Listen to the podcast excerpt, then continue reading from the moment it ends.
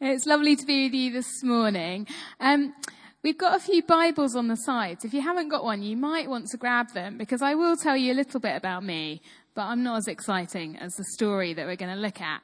And we're going to be in the book of Ruth. Um, today. So you may want to find that. It's a little bit tricky because it's kind of like a small book that comes just after Judges. So when you're flicking through, it's quite easy to, to kind of miss it. Um, or if you've got it on your phone, maybe that's easier to find. But here we go. So we're going to be in the book of Ruth. And uh, get some notes. Lovely. So, what I'm kind of hoping to do a little bit this morning is I hope it will be kind of quite relaxing because I know I've just gone and got you to go and get Bibles, and sometimes that can have that feeling of like, oh, this is going to be like a heavy session. Um, but actually, that we're going to kind of relax into the story of Ruth and enjoy meeting some of the characters. So that's my hope, and that God's going to speak to us uh, through that. He always speaks through His Word. Um, I'll tell you a little bit. Uh, I, so I've got three children, and we also have a dog and um, it was brought home to me quite recently how bad I am at taking time to really follow instructions.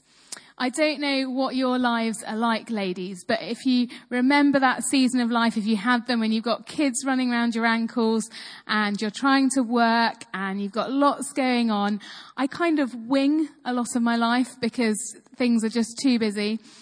And uh, anyway, so we got this dog, and it was learning sort of toilet training, and like a toddler, it was making a few messes inside occasionally. And so my husband said, Nick, we've got a spray, just use the spray. So I just grabbed this spray and I sprayed it all over the house, literally everywhere, thinking, making the massive assumption that this spray was a deterrent from weeing all over the house. So I sprayed it everywhere, all over the sofas, all on the floor, everywhere.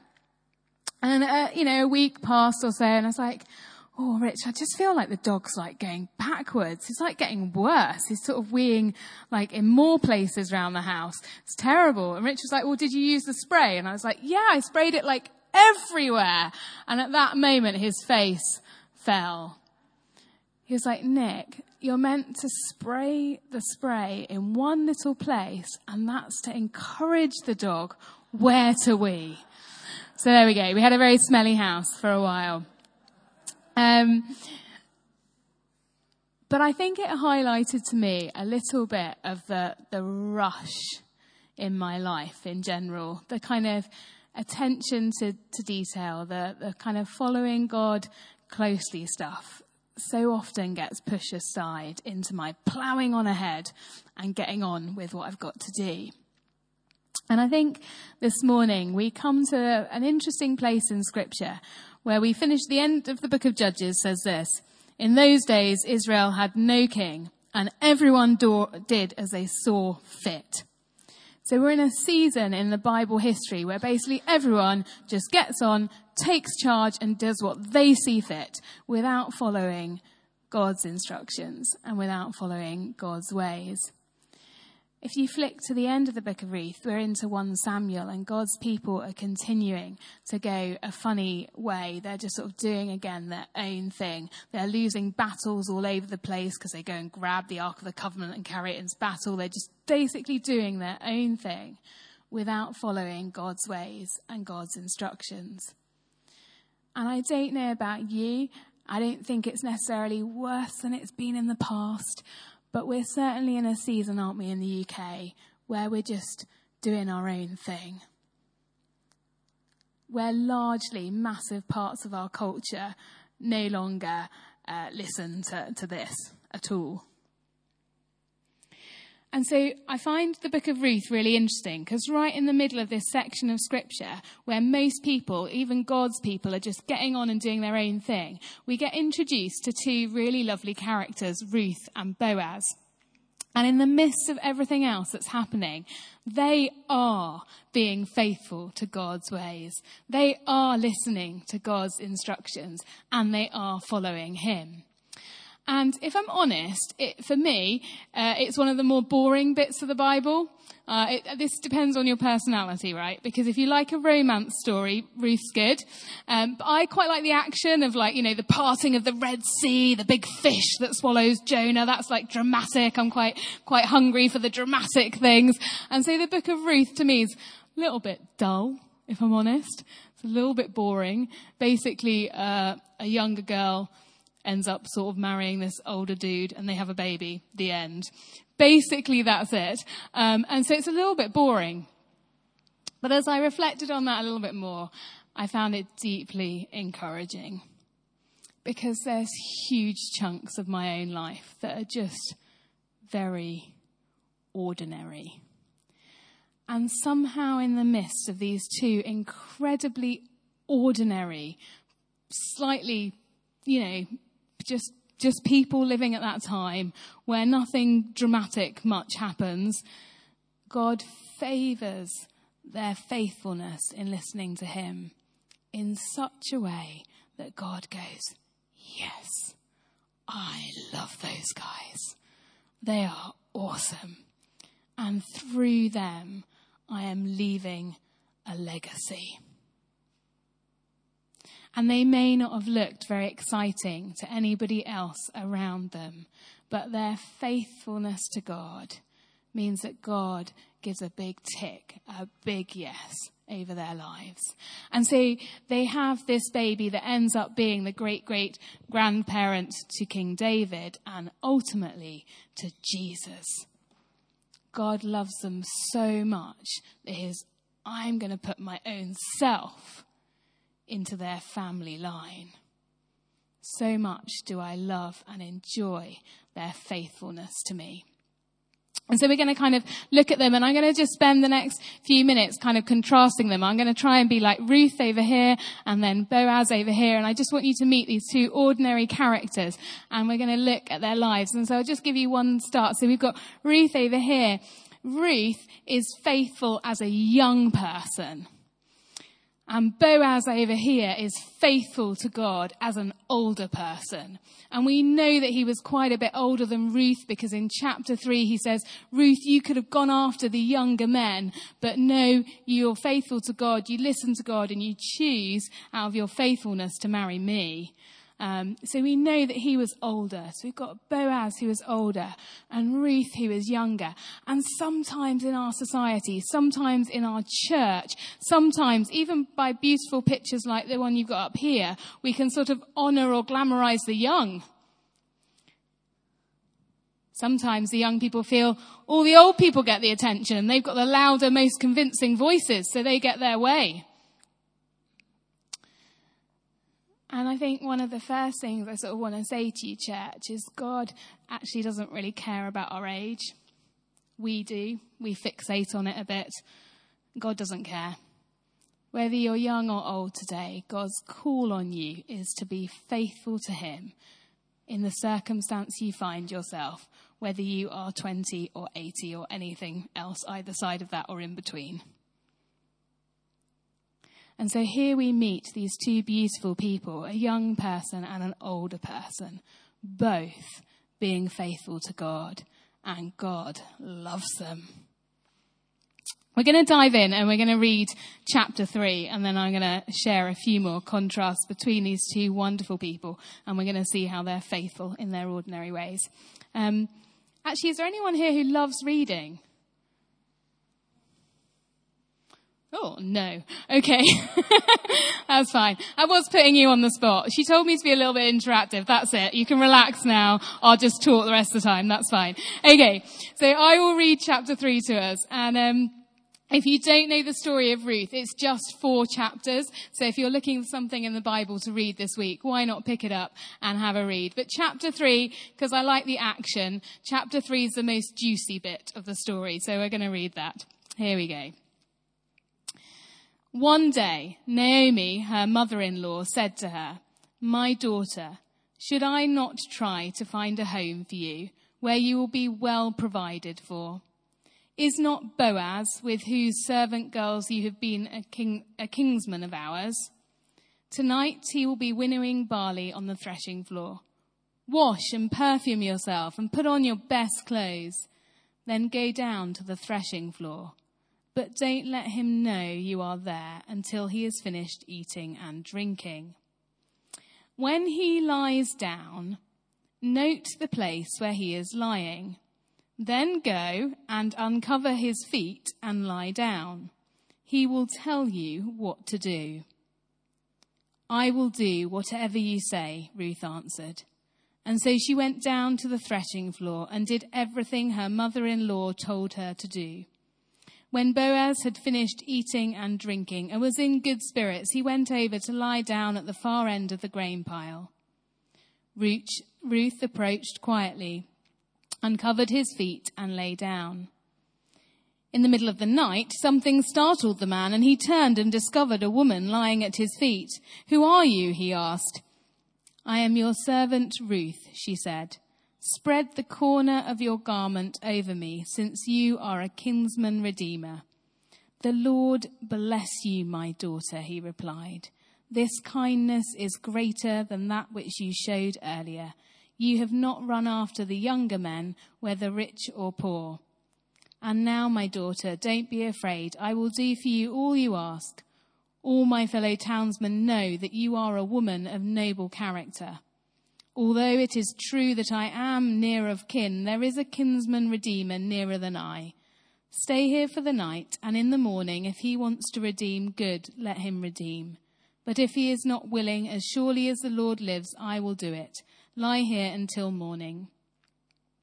So she lay at his feet until morning, but got up before anyone could be recognized. And he said, Don't let it be known that a woman came to the threshing floor. He also said, Bring me the shawl you are wearing and hold it out. When she did so, he poured into it six measures of barley and put it on her, and then he went back to town. When Ruth came to her mother in law, Naomi asked, How did it go, my daughter? And then she told him everything Boaz had done for her, and added, He gave me these six measures of barley, saying, Don't go back to your mother in law empty handed. Then Naomi said, Wait, my daughter, until you find out what happens, for the man will not rest until the matter is settled today. Okay, it's, um, it's a strange little passage. Um, I'm not sure any of the mothers in the room would recommend this tactic for getting a husband. Uh, wait till he's drunk and go and lie at his feet and then uh, go lie in his bed. Um, I'm not sure. That's where we would go today with uh, trying to get a husband. But back then, just so we know a little bit of the context, um, it was a very different view of romance, marriage, and love to what we have today. So it's quite hard for us to get our heads into that kind of context and understanding. But it was much more perfunctory. It was much more um, survival. It was much more a culture where, sadly, uh, it was the males that were revered, and you needed a male son in which to provide for you to keep hold of your property and your land. And that was the society and culture within which these people are living and working with. Now we know that our God didn't intend that and He's leading us towards more equality and things, but at this time, that was the way things worked. And so if you were widowed, uh, there, there was a kind of deal really that, that someone in the family needed to take you on, that you wouldn't be left in poverty, but that you would become the wife of someone. And so there's somebody else who's a closer relative than Boaz who could do this job. Um, but Boaz is the one they've got to know.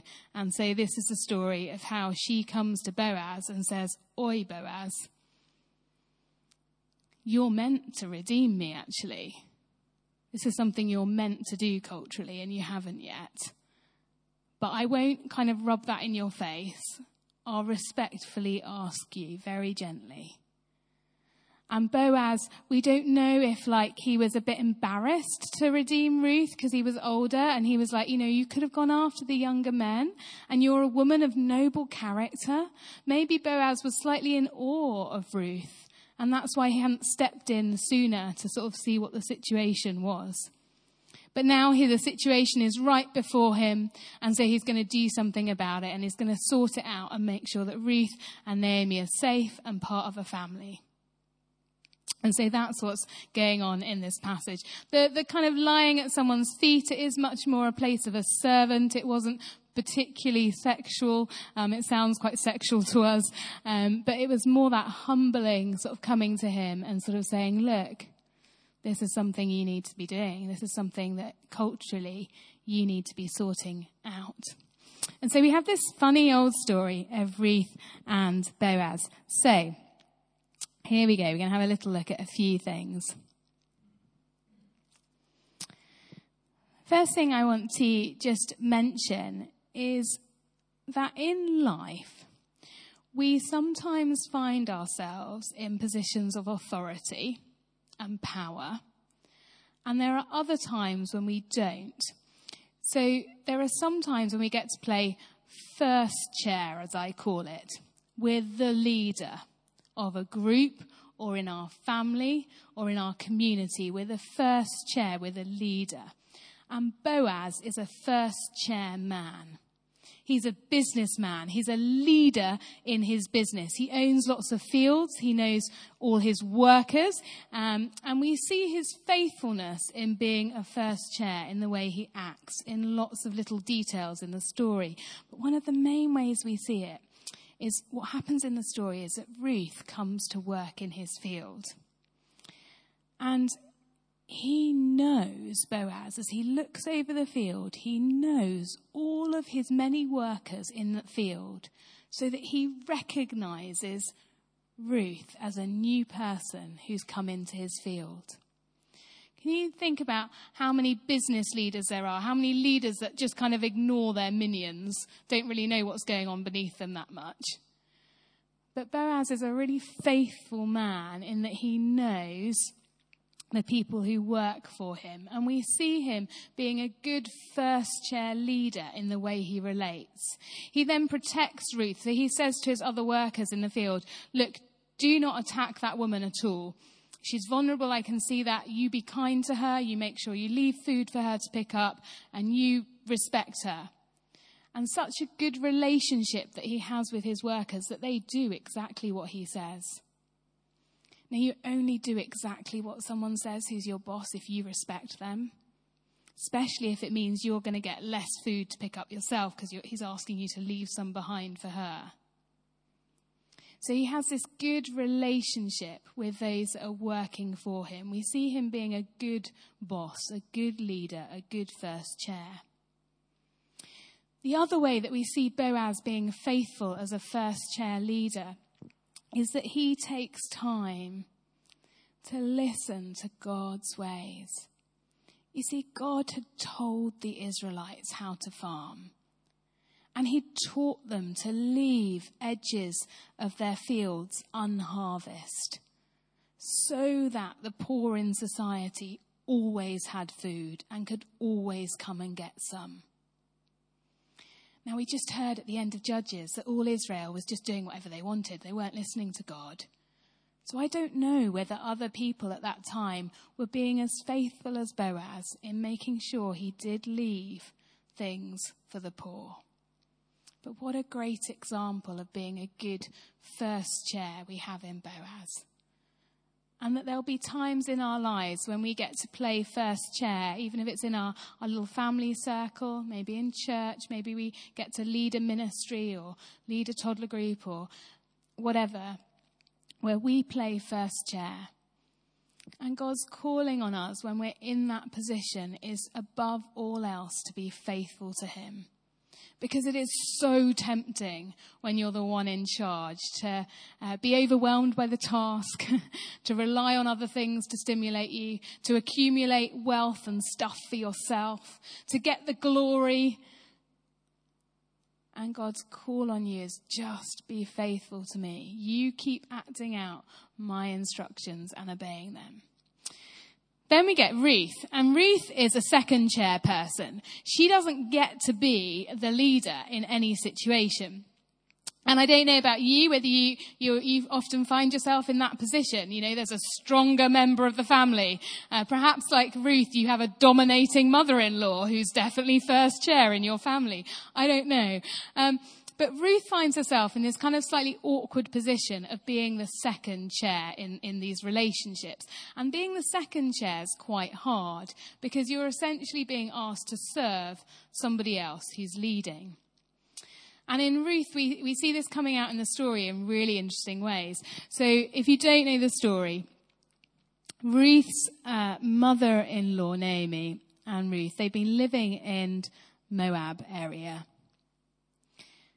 And Naomi's husband died. They traveled there probably because there was famine. They'd gone there.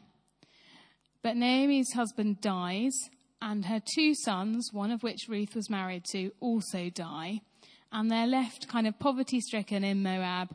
And she decides what we'll do is we'll go back to my people in Israel. We'll travel back.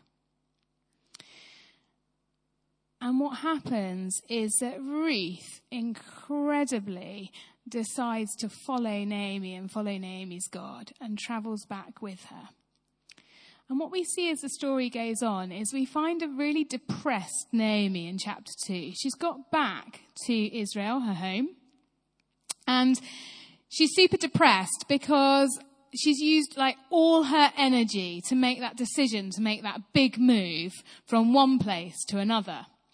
And we don't know when she got back if she was received very warmly or not by her people. Some of her people might have resented her because in the difficult times she'd run away to somewhere else. She might have come back into a situation where she wasn't particularly popular. She was certainly isolated a little bit and she kind of falls into a bit of depression. And here's Ruth going, ah, my leader, my first chair is depressed. She's not making very clever decisions. Um, we're kind of stuck now in this new place and we're about to starve. And so she very graciously goes to her and says, Look, um, mother in law, dear, um, you know, just, just so we don't kind of starve, how about if I go and just go and pick up some food in the fields with the poorer ladies? Why don't you let me just do this for us? Um, and so, in a point where the first chair's kind of depressed and failed out a bit, we see second chair Ruth stepping up very graciously, very gently, suggesting humbly a way forward. And so we see her as this incredibly faithful woman serving her mother in law. And we then see, as we saw in chapter three, that kind of humble coming towards Boaz and saying, look, actually, Boaz, you're meant to have sorted this, this relationship out. You haven't yet, but I'll do it humbly. Here I am. I'm your servant. Come on. Let's go. And I don't know about you, but playing second chair is really hard. And I think this is why it's called the book of Ruth and not the book of Boaz, because she has a much harder role to play in, in many respects and she has to be a lot braver. But whether we find ourselves in life in the position of first chair or second chair, God's call to us is Will you be faithful to me? Regardless of what position you find yourself in. And I don't know about you, but I certainly find it really easy to go, well, God, it would be all right to serve you if I was this person, or if I had this personality, or you gave me this role in life, or I got to run this how I wanted to, or my whole family listened to my idea. That would be great. That would be easier. But there's something about being in the position or place we find ourselves in. And sometimes, yes, it's right to challenge that. But often it's right to sort of say, okay, here I am. What does it look like, Lord, for me to be faithful to you in this place, this time? What does that look like? And my mother in law was staying with me this week because my husband was away, and, uh, you know, yeah, it was quite challenging. uh, it's not easy, is it, when we get down to the nitty gritty? What does it mean to be faithful to you, God, in the relationship and the places that you've called me to be in? So we see that. You know what? There's tons of other ways that they are different. We meet Boaz, who's a national, an Israelite, a true person.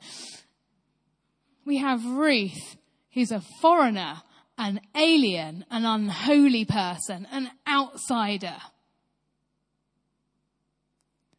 It's different being faithful to God in that place to being faithful to God over here in Boaz's place. And yet, whichever place you find yourself in, God's call remains be faithful to me. And I think with Ruth, you see this incredible thing as this foreigner, as this outcast, as this unholy, non Israelite woman, choosing nonetheless to worship the true God I mean, wow, what faith. What an amazing woman to turn her back on her own culture, to come to a foreign land and to worship their God because she's recognized something of the truth through the stories Naomi's told her, no doubt, but she's come to faith and she stands in that awkward place of not even really being fully allowed into the community, yet she stands. And as she does so, you notice in chapter three, the people around her, Boaz says, You are a woman of noble character. All my fellow townsmen know that. And as she quietly gets on with being faithful to God, even in the difficulties of being an outsider, God blesses her, and it's clear for all to see that she is His. She is a woman of noble character.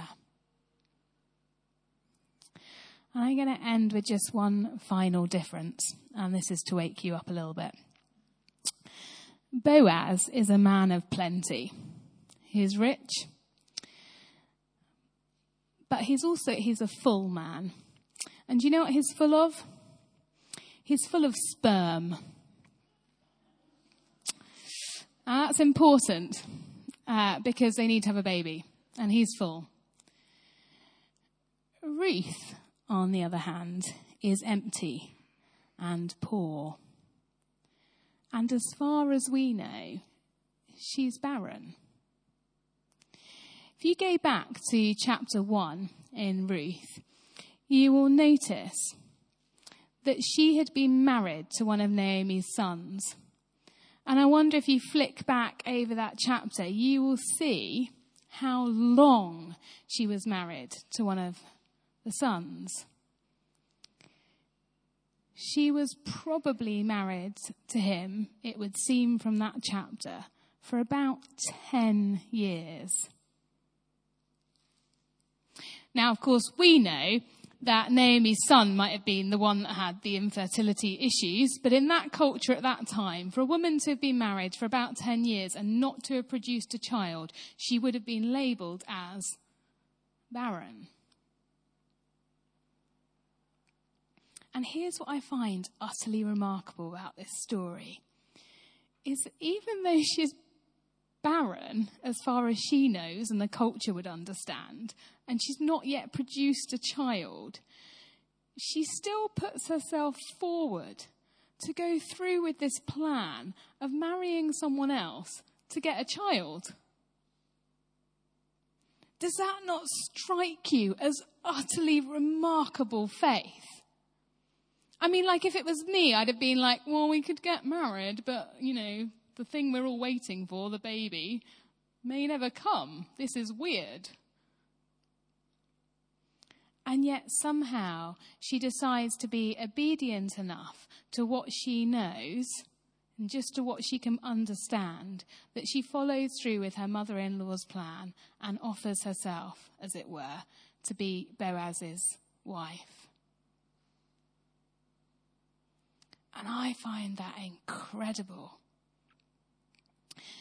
And I also find it encouraging because do you know what? Sometimes I feel full, full of the Spirit, full of the joy of the Lord, full of things I feel I've got to offer. And oh my goodness, there are other days when I feel dry as anything. I feel far from the Lord and I feel like I have nothing to offer. And again, do you know what God says? I think He kind of says, but with a smile and a hug, I don't really care how you feel. Whether you feel full or you feel empty, my calling to you is nonetheless the same. Will you faithfully get on with walking my ways? Will you give me your life and let me in return give you life in all its fullness. And there's this beautiful line in chapter 4, and it just says this it says, The Lord then opened her womb. And as she stepped forth in her faithfulness to God, and He did then enable this child to come, it's very clear that it's the Lord's doing for His purpose and in response to their incredible faithfulness. And so through them, the Lord leaves a legacy. Now, we just need to be really careful here this morning because I am really aware that there are many of us women who will struggle to have children and can't have children, and it's not a sign of God saying you're not faithful to Him if He decides, for whatever reason, not to provide that miracle for you. And we need to be very gentle with one another in the way we interpret this story. It's not, it's not about the issue of fertility. It's about him blessing their faithfulness and this long line of legacy he's going to leave through them. Whatever God calls us to in this life, whether He blesses us with children or not, whether He calls us to places where we'll be first chair or second chair, whether we feel full or empty, whether we are old or young, God just says, Will you be faithful to me in the very ordinariness of the circumstances you find yourself? And if you are, I will always leave legacy through those people. The woman who blessed me the most as I grew up as a child was a single lady in our church who did not have children. And she got on just being faithful to God in different ways. And when I was nine years old, she said to me, Nicola, we're going to do an all age service at Christmas. I want you to do the talk. She blessed me so much. Dear, she's right. Um, and so she blessed me so much that, um, that it meant that I, as quite a shy person, had a chance to do a talk. And I don't know, like, she probably didn't know that would make such a massive difference on my life as I then felt God calling me to maybe be a vicar. Um, through our faithfulness to God, wherever we are, He blesses it and will leave His legacy through it. Because what's important to Him in many ways is, is not our circumstances. Matters to us because we have to journey through the pain, the hardship, the wrestle, the giving over of ourselves again and again and again in each season. Oh Lord, this is what you've given me in this season. Okay, I give it to you again. And we have to go through that and it matters to us. But to him, I think he's much less concerned. Uh, mean, he cares for us, but he's much more concerned with our hearts repeatedly being turned towards him and our eyes lifted to look at him because he knows the eternity that he is inviting us into where there'll be no more tears, where his shower his blessings upon us so fully as we see him and we're transformed into his likeness finally and our last bits of rubbish get stripped off us and we get to stand there in his glory and experience his presence so powerfully forever and ever as we worship him. And that's where we're headed but in the midst of changing nappies, of uh, doing the school run, of getting up to work each day, of looking after an elderly relative, da, da, da, those things get, the, a sense of eternity can get kind of lost in us. I mean, that's why we come here, isn't it? We come to church to just be reminded again, to be re envisioned again. And so this morning, just my sense over all of us in this room is that God says, I, I can put legacy through you. I can leave a legacy through you. Just commit to being faithful to me again. As much as you can with what you understand and with what you've been given. just be faithful to me again. Don't you dare think your ordinary life is insignificant or unimportant. It is not. Look what I did through Boaz and Ruth. No, I didn't part the sea with them. No, they didn't get to walk on water. No, they didn't, there's no healing miracles in there. No, there's nothing much dramatic that happened. But because they loved me, because they chose in their circumstances that they would put me first, that they would be faithful to me, I was able to leave legacy through them. Should we just stand for a moment? Because I've, I've been talking for a long time. Should we stand? And um,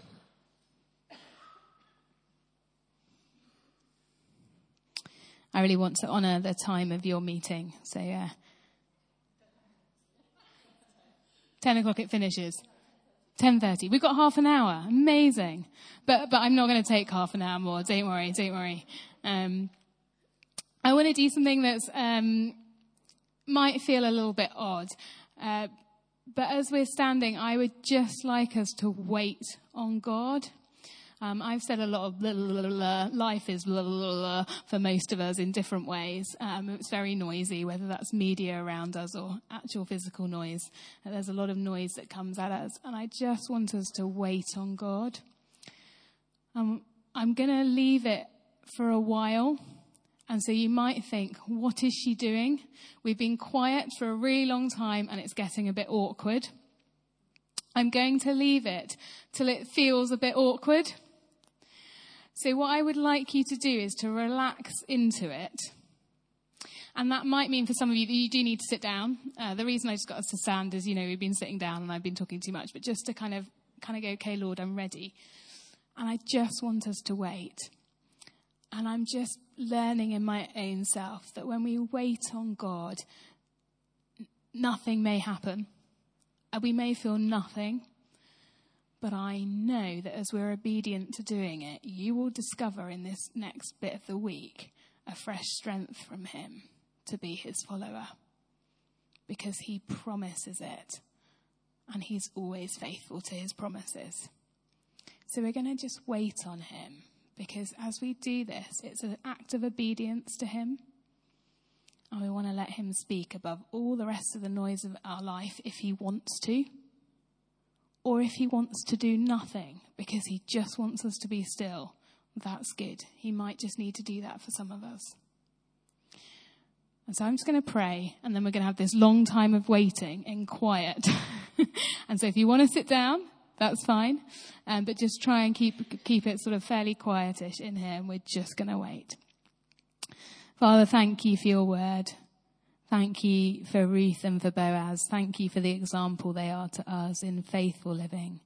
Thank you for the way they honored you above other people, above other relationships. And God, just as we wait here today, I just pray that you would strengthen us all. Strengthen us to be your faithful followers where you've placed us. Any lie of the enemy that we're nothing, that there's not much point to our life, that we're just a bit ordinary, dull, or anything like that, any lies, would you lift off us? Would you refresh us in the truth of your word this morning? That you love to leave legacy through very ordinary, faithful followers. Let that truth sink deep into our heads and hearts and may it inspire us to keep going with you and to keep praying. So, Holy Spirit, would you come now as we wait? And would you be the one that ministers to us this morning? So, come, Holy Spirit. We welcome you now as we wait.